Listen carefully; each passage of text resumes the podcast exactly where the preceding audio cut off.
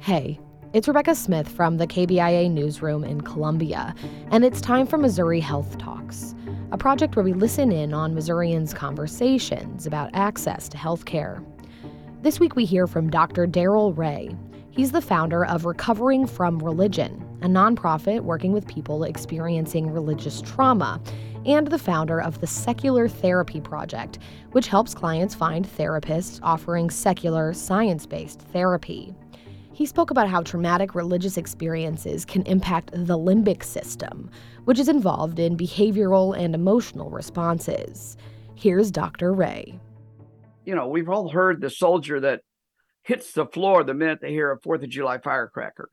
Well, that's probably a sign that they're hypervigilant and they're responding inappropriately to their environment.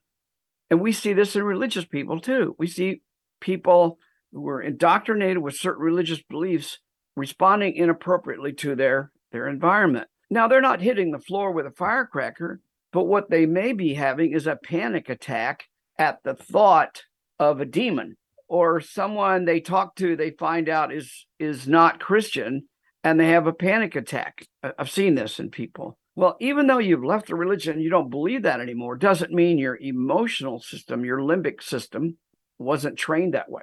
Uh, when we're when we're very young, the children's limbic systems get programmed. Children get easily programmed for certain kinds of things. The child's brain has no way to determine the difference between be careful over there because they're lions that'll eat you versus be careful over here because they're demons that will infect you. And so by the time the child gets to be an adult and has the ability to create critical thinking skills, their limbic system, the system that uh, responds to fight, flight, or, or freeze is already programmed. And so there's certain cues that trigger, and, and the word triggers uh, intentional here, certain cues that trigger the person, just like that firecracker triggered the soldier. You know, see, hearing somebody sing a, a religious song about going to hell may trigger panic attack about I'm going to hell because I don't believe anymore. So it, there are huge consequences. What we don't see is psychologists have not taken this seriously. So many people come into psychologists with emotional problems, and the psychologist has been trained to avoid the religious beliefs.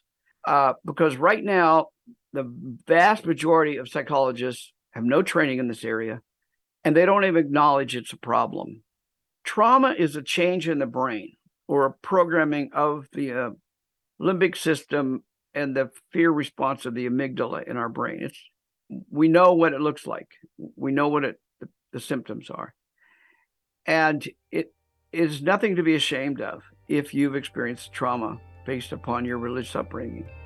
But it is something that can drive you to do things that are self harmful.